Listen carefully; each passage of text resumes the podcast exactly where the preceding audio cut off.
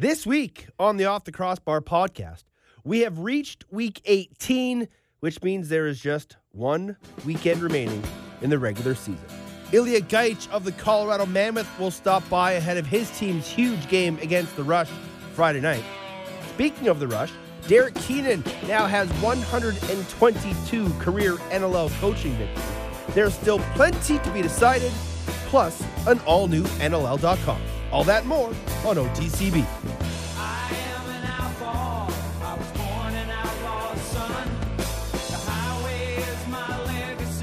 What's going on, lacrosse fans, and welcome to another edition of the Off the Crossbar podcast here on SoundCloud and NLL Radio. My name is Teddy Jenner. You can find me on Twitter at Off the Crossbar, or you can drop me an email, teddy.jenner at gmail.com. As mentioned in the opening, Ilija Gajic of the Colorado Mammoth will stop by. Uh, they had an unfortunate weekend in Vancouver losing their third game of the season to the Stealth and making this weekend all that much more important for them and for the Stealth. So we'll talk to Ilija in a few minutes.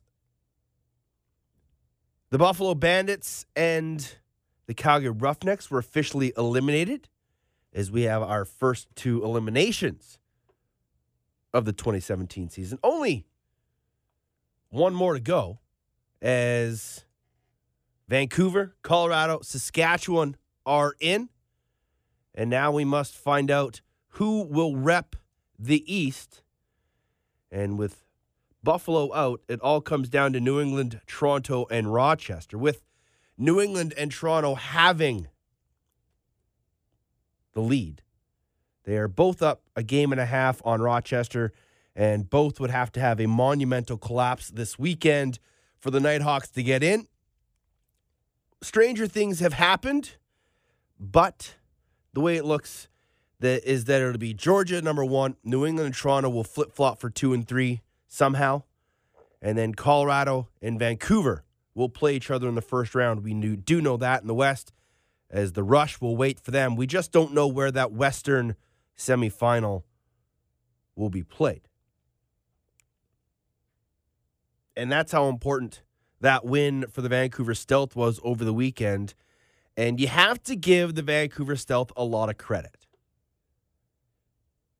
They got punched in the mouth early in that game as the Mammoth scored two quick goals and were up 3 1 at one point. And then they just were able to kind of weather the storm. And as they weathered that storm, they started to get momentum. They started to get the crowd into the game. They started to get their feet moving. And they started finding themselves alleyways, open floor space, and angles to put the ball past Dillon Ward. And full credit to Tye Belanger. And I must admit that while there was all the hype surrounding Tye Belanger as, as he kind of slowly emerged this year as the number one guy for the Vancouver Stealth, I still wasn't truly sold. He's growing on me. I'll give him that. I'm still not completely sold because he still has some bad games. And I guess every goaltender has bad games. But this is now two games in a row that he has stymied the Colorado Mammoth. And it has really helped this group get themselves into a position where they can legitimately host a playoff game. And if you would have gone back to the early parts of this year and watched how this team played, saw what they were doing with their lineup and the injuries that they were having, you wouldn't have thought that there would have been a chance that they would be able to host a playoff game. But they are on the verge of hosting their first ever playoff game in Vancouver since moving from Everett. Now, they do need a little bit of help. They need the Saskatchewan Rush, who have clinched first in the West and are still trying to clinch first overall. They need the Rush to beat the Mammoth Saturday, sorry, Friday night in Denver. And then if that happens, the Stealth will have to do their own work and knock off the Black Wolves Saturday night in New England.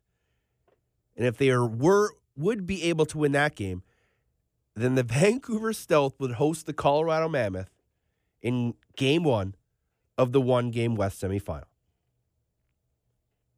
Which is crazy. Because a few weeks ago, I didn't think it would be able to happen, but that's just the way the dominoes fall in professional lacrosse. And they're playing, they're probably playing their best ball that they have played in quite some time.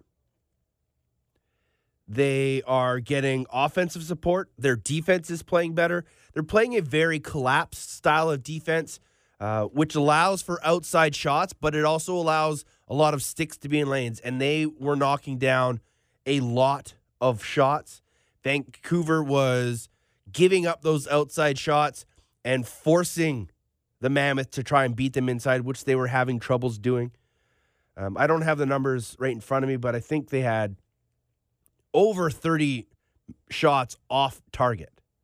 I'm just going to try and pull up the game sheet as we talk about it. And that was one of the things that um, the Mammoth staff weren't very happy with is the number of shots off net that they took or that they had. And just looking at the game sheet, um, they had 36 shots off target. You know how many Vancouver had? Eight. That's a huge discrepancy. A lot of those shots were knocked down, um, deflected by sticks, never even got on target. But that's a bad shooting percentage. Out of the 95 shots they took, 36 of them didn't even come close to Tye Belanger.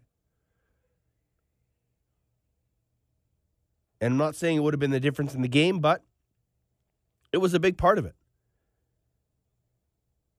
But mostly, you know, the Vancouver defense, like I kind of said, they got punched in the mouth early when Greg Downing scored a minute 54 in. Chris Wardle scored with an extra tacker, 434 in. And then Corey Small got them on the board two and a half minutes later. Callum Crawford put them up 3 1.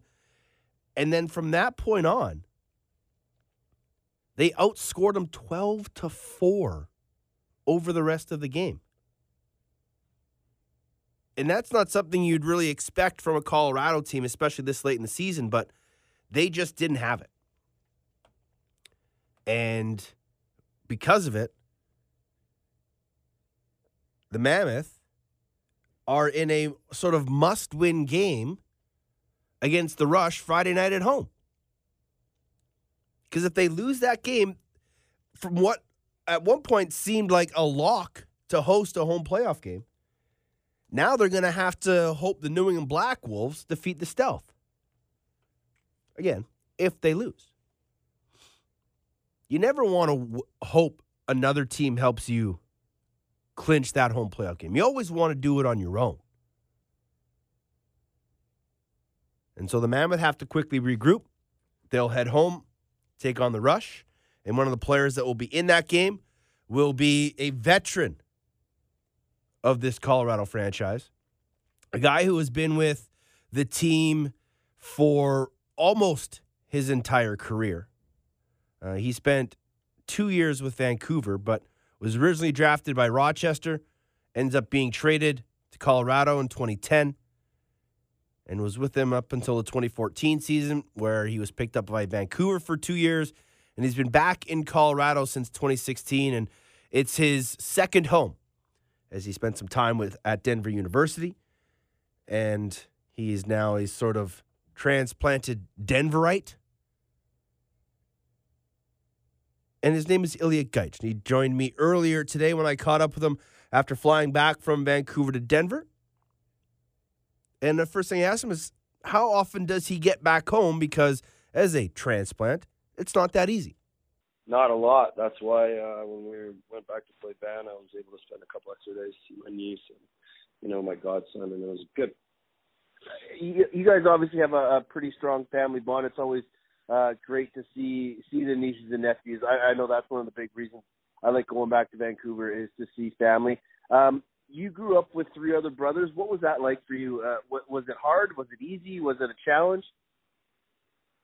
No, obviously growing up with uh, a lot of siblings is a lot of fun. It was uh, maybe more hard for our parents, that's for sure. They're all crazy, and, but um, you know they brought us they brought us up right. We they got us into all the sports we wanted to play, you know, to keep us out of trouble, and uh, and uh, it was good. They got us uh, pretty far in our careers, you know, got us to get to, down to school in the states. So um, it, it's good to always have like competition with your siblings. You know what I mean? And how you push each other. So I feel like that contributes to our uh, athletic success. With the Mammoth, you guys were in Vancouver last weekend. Obviously, not the result you wanted. What do you think changed from you know the opening five minutes where you guys potted a couple throughout the re- then throughout the rest of the game, where Vancouver seemed to to gain momentum and never give it back? I don't know. You know what I mean? Like lacrosse is a game of swings, and uh, um, you know, well, you know how tight this this league is, and anyone can win on any given night. And uh, Vancouver was, you know, they're playing they're playing on their you know their field. They're fighting for a playoff spot. You know, obviously, I'm not saying that was in the back of our mind that we were in playoffs already, but um, you know, just the league is so close like that that a little bit shifted a little bit that way at the end of the first period, and it just we just couldn't turn it around. Is that an issue that you see with this team that they weren't able to to kind of fight back and claw the way back in, especially in a, in a playoff type atmosphere? No, I don't think it's an issue. Like there's been games where we've came back, you know, we've we've won and uh or you know we've got ourselves into some bad positions, but uh I feel like it happens with everything. It's a it's it's, it's a just a learning curve, you know what I mean? Uh especially being in this league a long time, you know, and um, you, you realize that no matter who you are, it doesn't matter what team, uh, who you are, anybody can win. And and there's been games where it, you just can't believe what what's going on out there. You know what I mean? Mm-hmm. Like we went we went and played Georgia. We beat them at the beginning of the year, and then we went into Georgia this year, and they smashed us. You know what Yeah. I mean? Like you can't really uh, plan for anything lacrosse is just like that. So we just gotta go and look back at the films, see what happened, see what we could do better. And um, I think a lot of guys were just, you know, sometimes you just grip your stick too tight or something. A lot of guys Yeah. were, uh, we just weren't playing good. You know, obviously we didn't shoot well, missed the net 38 times, I think it was. Like, you're obviously defensively, we're not doing the things that we were supposed to do because the certain guys are scoring, right? And those are guys Yeah. that we're talking about. And uh, so we just had a bad game. So a short memory going into the game against Saskatchewan this weekend. Uh, obviously, it's a good thing to be at home in front of the the Mammoth crowd. But how big is this game for you guys to make sure you have the momentum going into the finals and into the uh, postseason? Yeah, exactly. And obviously, we hope to be uh, battling those Saskatchewan in the, in the playoffs. So it's not only to get home playoff game, you know what I mean? First home playoff game, it's to set the tempo for the playoffs that we're going to be seeing those guys. You don't want to go in there and, you know, you don't want to go in there and lose, and then you're going to see those guys are going to have that mental uh, advantage over you. You know what I mean? So. Mhm. Especially we won the last game against Saskatchewan, so if we win again, I just think uh, I think it puts us in a good, good like puts our head in a good place to uh, go and battle those guys in playoffs if it comes to that. How important is having home floor in the postseason? Because especially in that first round with it just being a one game, you you want to play that first round at home in Denver, don't you?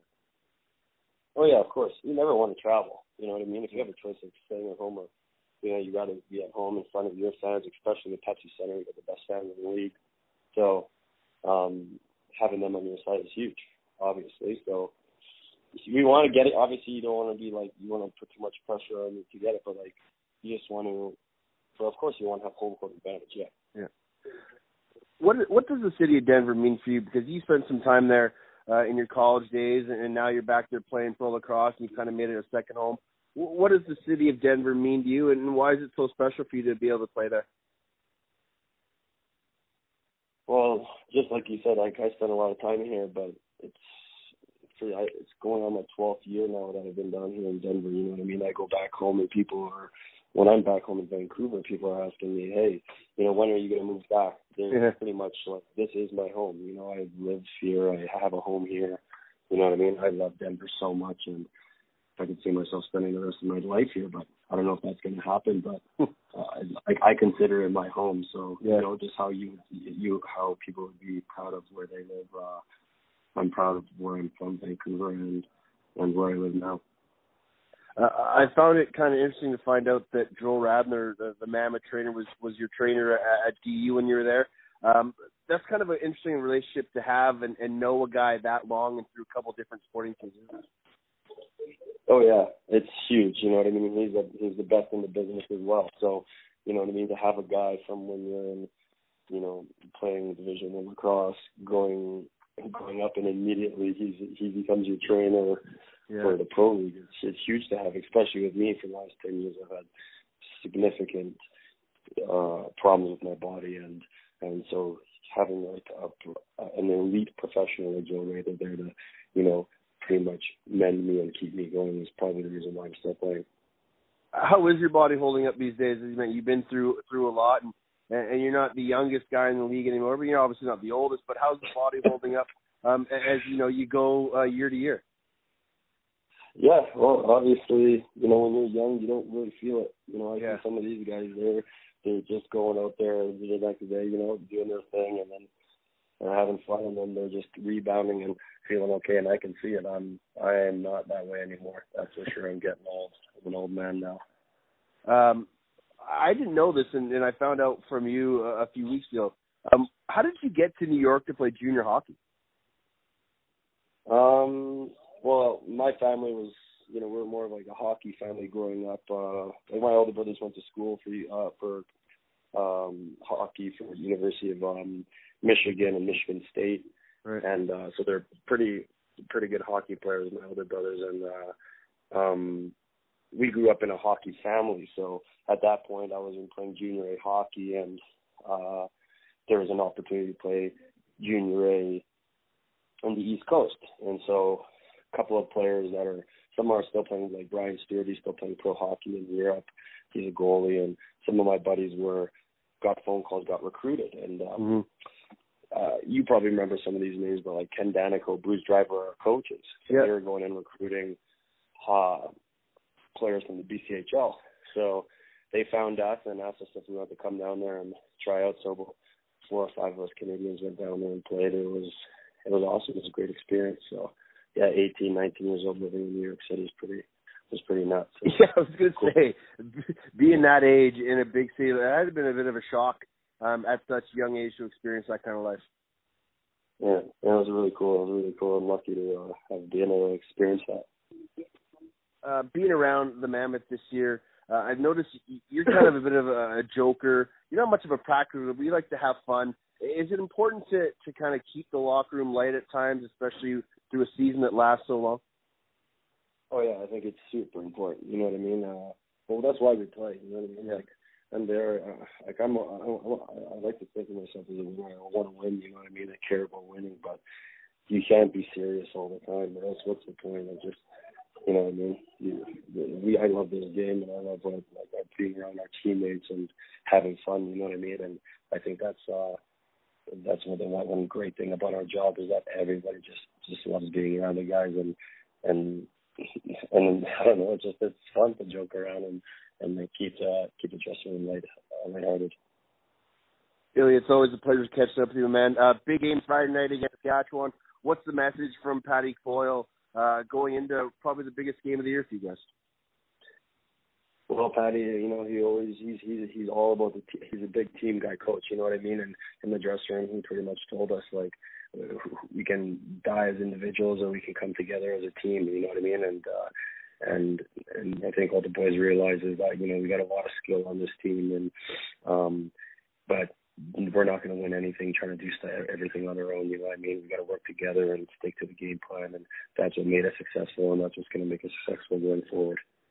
There he is, Ilija Gajic of the Colorado Mammoth, and uh, talking about individuals and working as a team and, and either die alone or win together. And that is the mentality for the Colorado Mammoth going into a huge game at home against the Saskatchewan Rush. The good thing is they match up against the Rush quite well.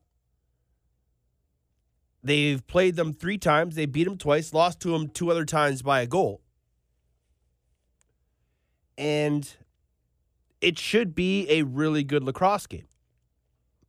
And being at home in front of a raucous mammoth crowd should help inspire them to put on a good display on home floor and hopefully go into the playoffs on a bit of a high note. Because they know who they're going to be playing in the first round. A team, for some reason, that they don't particularly match up very well against in the Vancouver Stealth. But first and foremost is that game Friday night against Saskatchewan. And for the Rush, they're in the hunt to try and get first overall. Now, their road to the first overall seed isn't that easy because they're going to need some help from Georgia. So if they want to get the number one seed, they need um, two wins this weekend and two Georgia losses. And that's because Georgia won their season series one nothing. So they're going to they can't afford a tie with the Swarm. They have to completely hold the number 1 seed. And they're in Colorado Friday. They go to Calgary right after for a game Saturday. And for the Swarm, uh, they have just two games left as well. And they can clinch the number one overall seed with one win this weekend or a Saskatchewan loss at either Colorado or Calgary. So that's still up in the air. And for the Rush, who came off uh, their win over Toronto at home, it wasn't an easy game for them either because the the Rock were coming in and, and the Rock wanted to move up the standings. And it looked like early on in that game, Rochester was going to give them fits. Sorry, Toronto was going to give them fits. But it was a big third quarter where the Rush outscored Toronto 5 0, which really helped spread that game out as they end up winning 15 10. Two stories come out of that game. Uh, one was the interesting note that Tyler Carlson got the start in net for the Rush, uh, giving Aaron Bold the night off on his birthday. Uh, reports out of the Rush camp were that Bold was fighting a bit of a flu or a cold Friday night and had another little ling- lingering injury that uh, made the decision a little easier to start the Cadillac, Tyler Carlson. It's not true, as some people were trying to start the rumor mill, that they sat Aaron Bold because of his decision to shoot for that empty net two weeks ago that cost him the game against New England. But head coach and GM Derek Keenan said nope. They wanted to get Carlson some minutes. He hadn't played since early January, uh, the first game of the year, essentially. Hadn't played a minute since. So they wanted to get him back in, uh, let him see the ball because you never know what's going to happen in the playoffs. So Carlson came in, uh, played a pretty solid game in between the pipes for the Saskatchewan Rush. Started off a bit slow as, as Saskatchewan was down 4 3, but ends up making 40 saves on 50 shots uh, and looked quite impressive in that matchup. Now, the other story that came out of that game was that head coach GM Derek Keenan finally got win 122 and surpassed Darris Kilgour as the all time winningest coach in National Lacrosse League history. So kudos to Jammer, and he got uh, he got caught up with the media after the game just to talk about that milestone and the fact that it was Father's Son night in Saskatchewan. Most importantly is we clinched first place. You know, uh, it's a nice milestone in that. But I was just saying to one of the guys, you know, without this group here, we've won a lot of games the last four or five years, and uh, certainly the credit goes to the players and my assistant coaches and the organization as a whole. Because uh, you, you don't get to this milestone without having good people around, and I got a whole bunch of them. Is it extra special to be able to do it with your son on the team Yeah, at the same time? and it was you know Dad's weekend, and you know, it was kind of weird that I had to go out the floor before the game, and there was some kind of strange, quirky things this weekend that we kind of worked through. But that's just the way it is anyway. So no, yeah, I was. Definitely, Did he ask you to do that, or did you, or where'd that come? No, I was kind of told I had to. so I was okay with it. It was fun. It was good. Great little story coming out of Saskatoon of being win 122 for Coach Keenan, but it was a father's trip in Saskatoon where uh, a bunch of the players had their dads in town. They took a big team photo, um, and obviously with Ryan Keenan, Derek's son being on the team and playing. When they announced all the players with their fathers, they all came out, and there was Coach Keenan walking out with Ryan. So, uh, cool little thing. Um, those are always great little things to do for players and for the dads. Sometimes teams do it with the moms. Um, just, you know, to create that family atmosphere and create a bond that's a little bit tighter.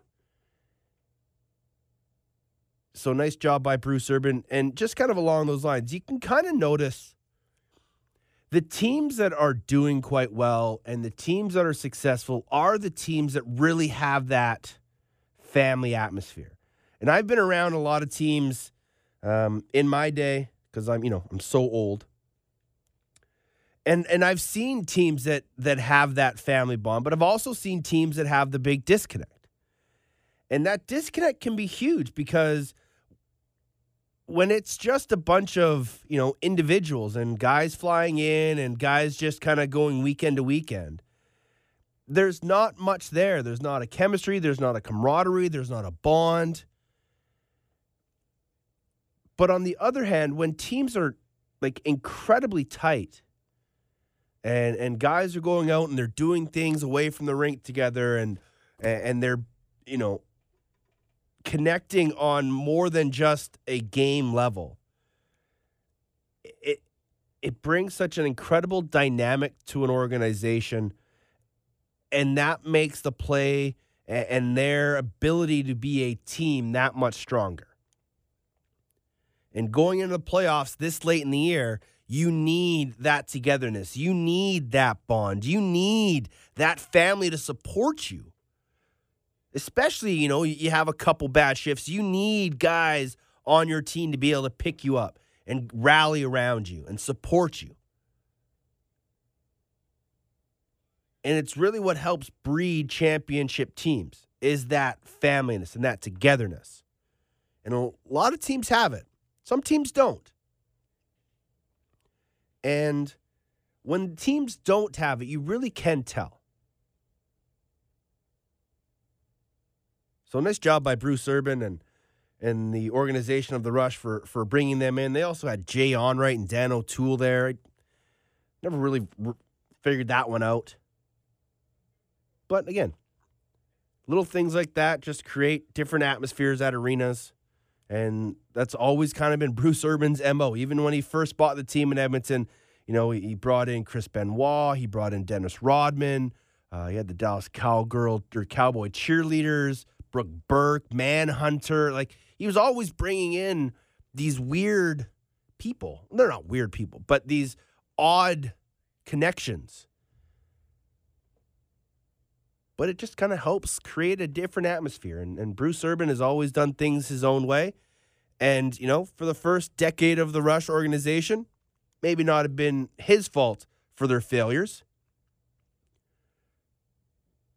But it's kind of starting to work. And it's interesting to see the dynamic of, you know, some of the things that he does compared to what other owners and and and franchises do. Some do absolutely nothing. And the other end of the spectrum is Bruce, where he tries to do everything to make um, his team a spectacle, but in a good way. And the Rush will be the number one seed in the West again. And they still have chance to hold that number one seed overall if they can get some help from some of the teams out east. Um, the other games that went down this weekend, uh, Rochester kept their playoff hopes alive with a 13, sorry, a 15-13 win over the New England Black Wolves, uh, which was huge. Again, their chances of getting in the playoffs are quite slim, but it it is possible for them to be able to get into the playoffs. They need um, New England and Toronto to lose a lot of games, and they're going to have to win. And it's not impossible. Um, they need two wins versus Georgia and a New England loss Saturday, but they're eliminated with one loss or a New England win. They can advance with a tiebreaker with New England at 8 and 10. However, it's going to be tough for them to get there. And the schedule makers didn't do them any favors by having to play Georgia back to back on the final weekend. But sometimes when you face adversity, strange things can happen. And teams can come together and surprise you and flip things upside down. You know, the Vancouver Stealth have surprised me this year. I didn't think that they would be able to turn this ship around, but Jamie Batley has done a fantastic job in turning things around. Can the Rochester Nighthawks do it? I don't think so, but it's possible. It's possible. The final game on the weekend, uh, the one we haven't talked about yet, uh, the Georgia Swarm putting up 20, 20, 20, 2 0 on the Buffalo Bandits. Um, that's the third time this year they have reached the 20 goal plateau. Uh, they just controlled that game from the outset, and it wasn't the way they wanted to go out. You know, they needed to keep winning to have any chance of making the playoffs. Uh, they didn't have any tiebreakers over the teams that they were trying to chase, so they really needed that game and they needed their best effort. And unfortunately, they just didn't get it. And the Georgia Swarm just decided to pile on and to the tune of 20 goals. In the process, I think Lyle Thompson may have secured himself an MVP. I, I'm not going to guarantee it. I'm not going to say that that's a done deal. But he's pretty close. And he currently leads Mark Matthews by a point, Corey Small by four points, Curtis Dixon by six. Both Thompson and Matthews have two games to play. And it's going to be interesting to see how that year end vote goes because I think those are your two front runners, Matthews and Thompson.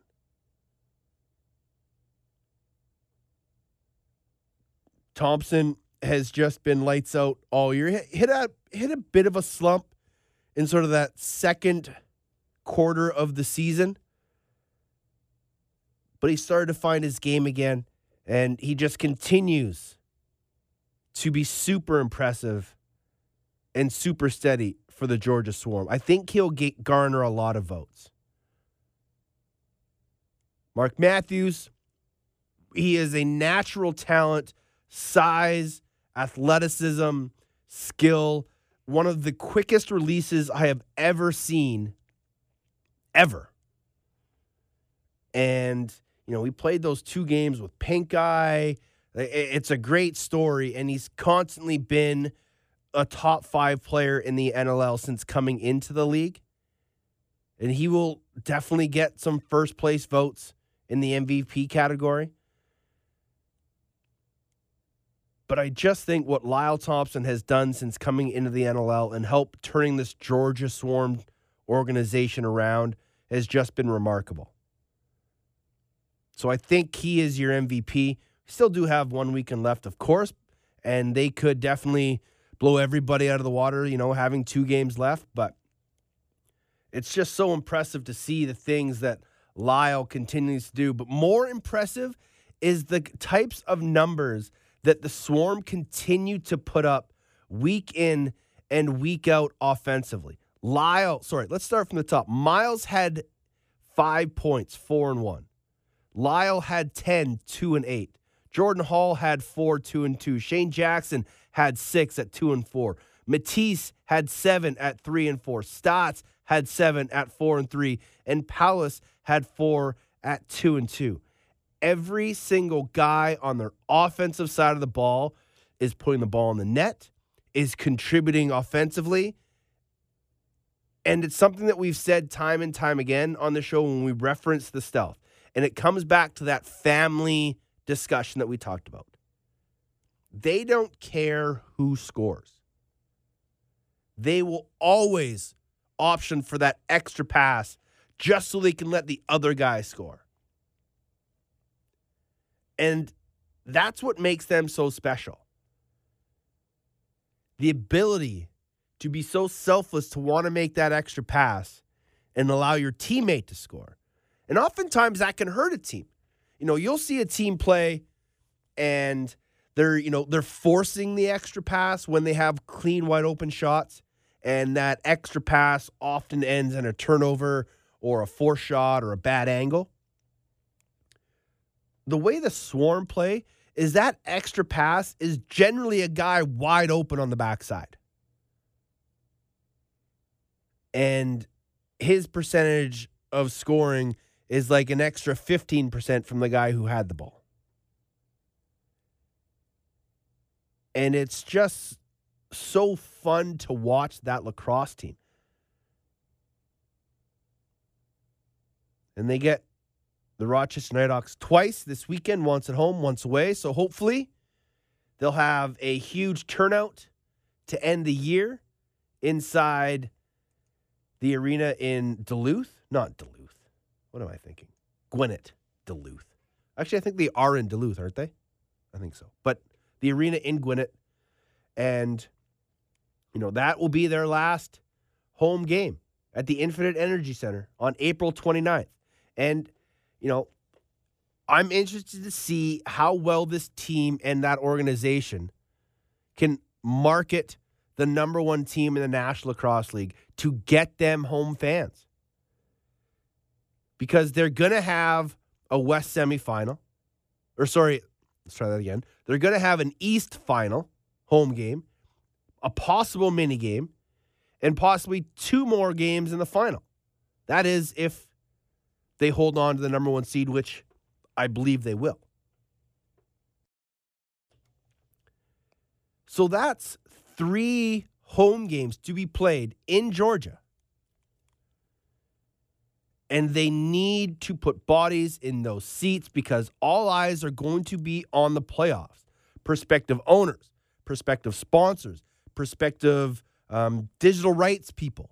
Like all these people that the commissioner is wanting to bring into the league, part of our league family, are going to be watching the playoffs.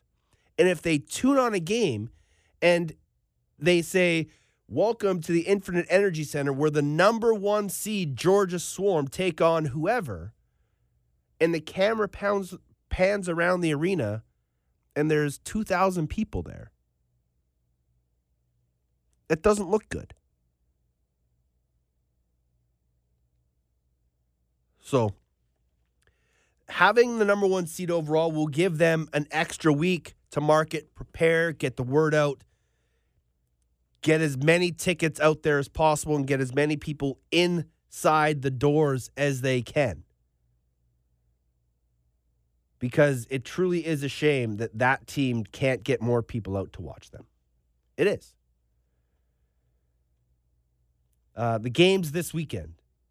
There are a slew of them. They all start Friday night, April 28th. Georgia at Rochester, Saskatchewan at Colorado. Those are your two on Friday. Then on Saturday, Vancouver at New England, Rochester at Georgia, Toronto at Buffalo, and the Rush at the Roughnecks.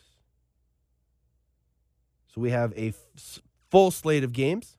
So that's kind of wrapping up last week, getting you caught up and set for this week.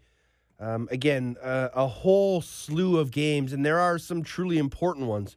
Um, obviously, with the Roughnecks and the Bandits being out, their games le- um, mean a little less, but for the two teams that they're playing, uh, the Rush and the Rock, they still have plenty to play for.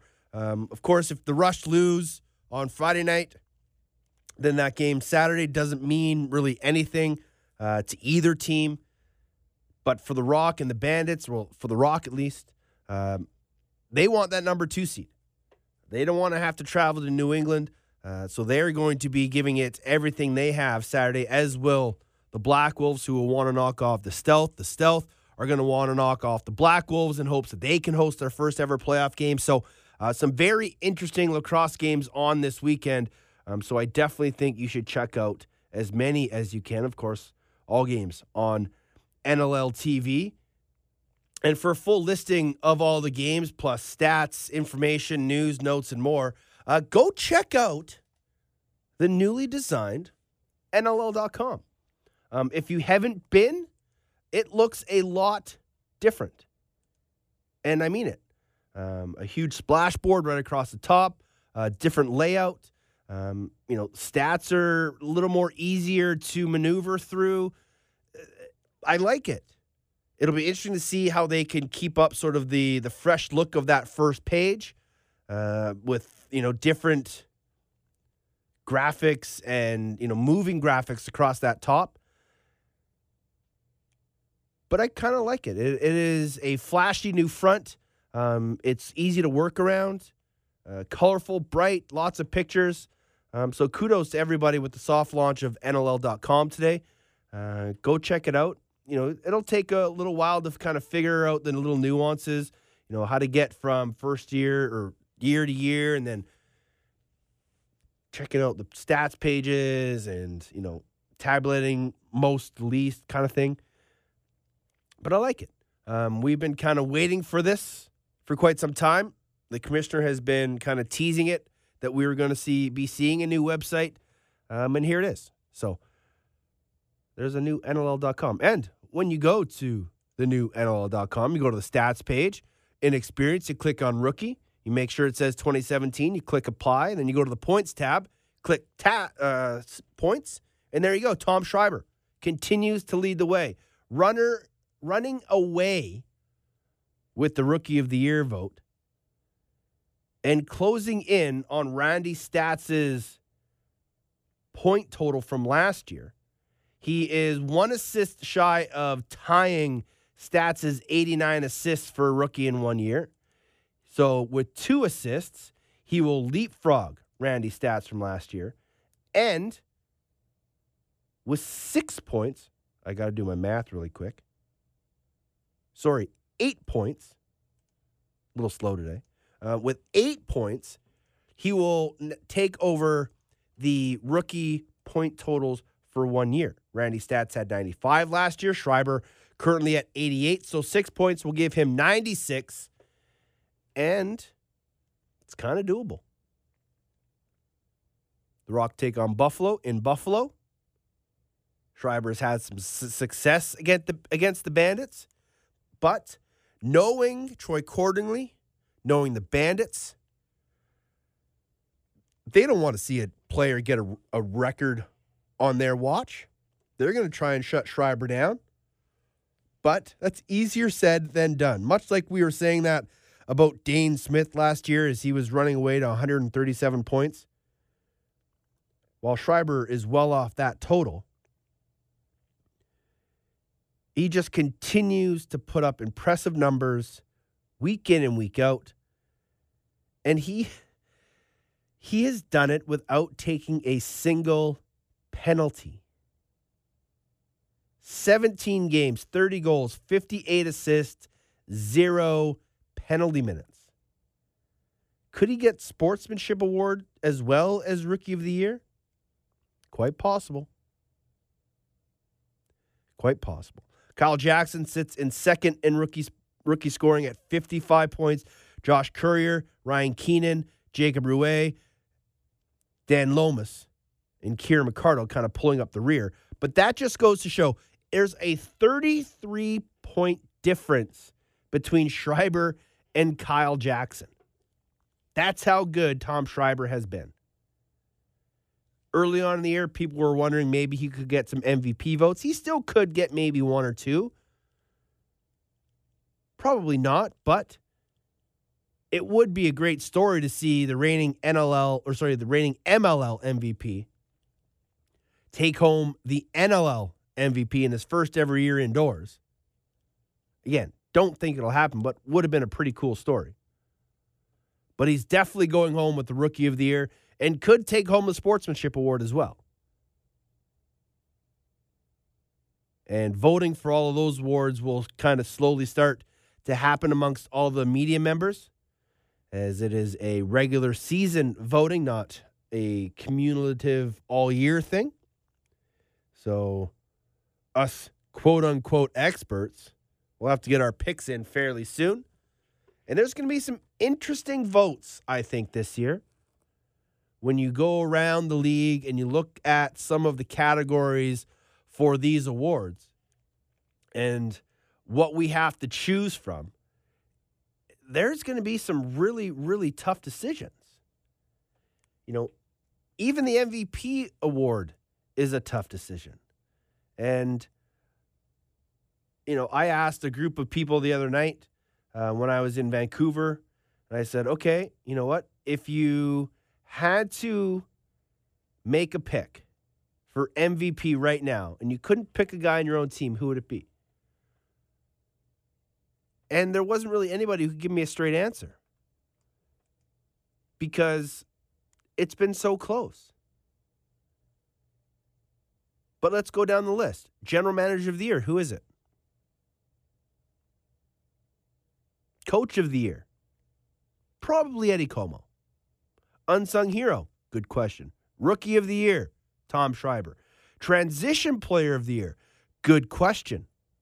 Offensive Player of the Year, it's either going to be Matthews or Lyle Thompson, whoever wins the scoring race, in my opinion. Defensive Player of the Year, good question. Goalie of the Year, had Dillon Ward not slipped the past, you know, two of four weekends, he was probably the front runner. But the way Tye Belanger has played over the last month and a half, he's kind of put his name in that category. And then MVP, of course, we've talked about it enough on the show. It's between Lyle, Thompson, and Mark Matthews. Now, in saying the play of Tye Belanger has helped catapult this Vancouver Stealth team into the playoff hunt and into the verge of hosting a playoff game, could he garner MVP votes? Because if they didn't have him, they had to rely on Tyler Richards or Eric Penney. I don't think they're even close to the playoffs. So I'd love to hear from you. Who are your award winners? Again, GM of the year, coach, unsung hero, rookie, transition, offensive, defensive, goalie, and MVP. Nine awards to give out. Who do they go to? Because I still don't know.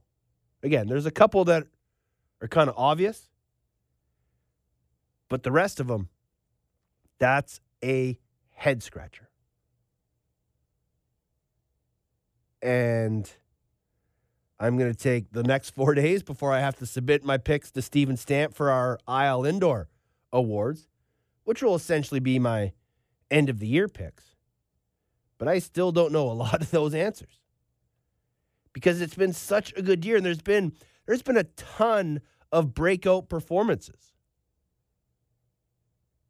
And a lot of guys kind of having career years.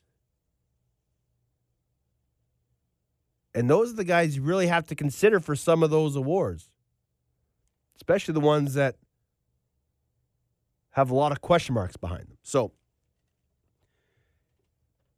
even though the regular season is about to be done, it's not be, going to be an easy decision for the writers, the media members to make their picks for year end awards. But that's the way it should be. The players should make it hard on us. It'd be great if it was, you know, a runaway for all those awards, but what fun would that be, right?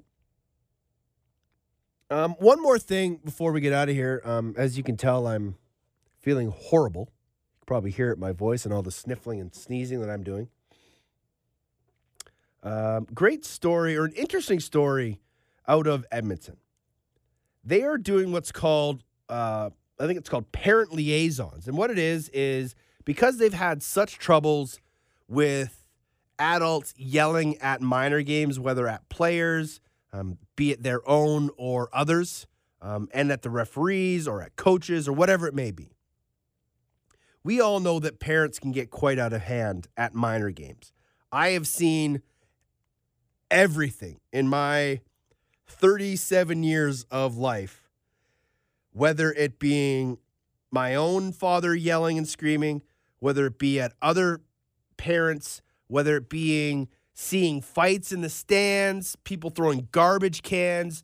Um, I saw a dad smash, he had a shot counter for every save that his kid made. And I saw him smash that against the wall one time. Like, I've seen a lot of stuff. And I'm sure you have too. So, what the Edmonton Minor Lacrosse Association has done is they will have people in the stands wearing these yellow armbands. They're basically calling them parent liaisons. So, if you, as an adult or a bystander or uh, an attendee at the game, get a little out of hand, they'll calmly and quietly walk over, tap you on the shoulder, and say, Excuse me, sir, ma'am, whatever it may be. Remember, these are just kids. There's no need to yell at them. There's no need to swear at them. They're volunteer referees. You don't need to be, you know, leaning over the glass, berating them. And I like that idea because one of the things that I really didn't like about coaching in minor lacrosse, and it was one of the things that I hated about playing in minor lacrosse, was the verbal abuse that came from outside the arena. And to hear some of the things that people would yell at referees who are, you know, 14 years old, it made no sense. Like these are just young kids, whether playing or refing or volunteering, whatever it may be. Why would you try and belittle that person? Like a young child. Why would you be yelling at them and swearing and cursing and making them feel bad and not wanting to play anymore or not wanting to ref anymore? I remember in Vancouver a few years ago, I think they did like a silent game where parents weren't allowed to yell at all because they wanted to remind them that it was just about the kids, not about them. And what the Edmonton lacrosse community is doing with this new program, I think, is fantastic. And yes, in the pro leagues and in senior, it's different. They're adults, they're men, and it's a pro league. You have every right when you buy a ticket to say and do whatever you want. I highly respect that right. But when it's kids and it's your own kid or it's somebody else's kid or it's a young kid who's just refing and giving up his free time to make sure that your son or daughter is allowed and able to play a game with certified officials and you just completely spew verbal diarrhea at them, I have no time for that. I have been very verbal to some of those people that I've seen in stands that do that. Um, I have when I was coaching, I had to have words with my own parents during games, not my parents, but parents of the kids that I was coaching during games. So, if you are a parent and listening to this podcast, thank you. And you go to one of your kids' games, remember, it is not about you. And the more you yell and the more you make those kids feel bad, the less they want to play the game, the less they will open up to you, and the less fun they're going to have. And at the end of the day, having fun is what all sports are about, no matter how young or old you are. The reason we play sports is to have fun. So let the kids have fun. Shut your mouth. Cheer all you want. Leave the negativity outside. That'll do it. Um, we're going to get out of here. Don't forget, all the games are on NLL TV this weekend. Um, the game of the week is Saskatchewan at Calgary. That's your Twitter game on Saturday night. If you want to get a hold of me, you could drop me an email, teddy.jenner at gmail.com. You can, of course, find me on Twitter at Off the Crossbar. Uh, would love to hear from you. Again, send me your year end awards. Would love to see the differences of opinion on who some of you think should win all of those awards. And get out to a game. Like I said, it's the last regular season game. We have two positions solidified. We have four teams concretely in the postseason. We still got to figure out who's going to finish two and three in both the East and the West. And there's still a lot to be played for. So, get out to a game, take a friend to the game, because the more friends you have, the more fun you have. And that's what it's all about. My name is Teddy Jenner. Until next week, enjoy the games and be excellent to each other.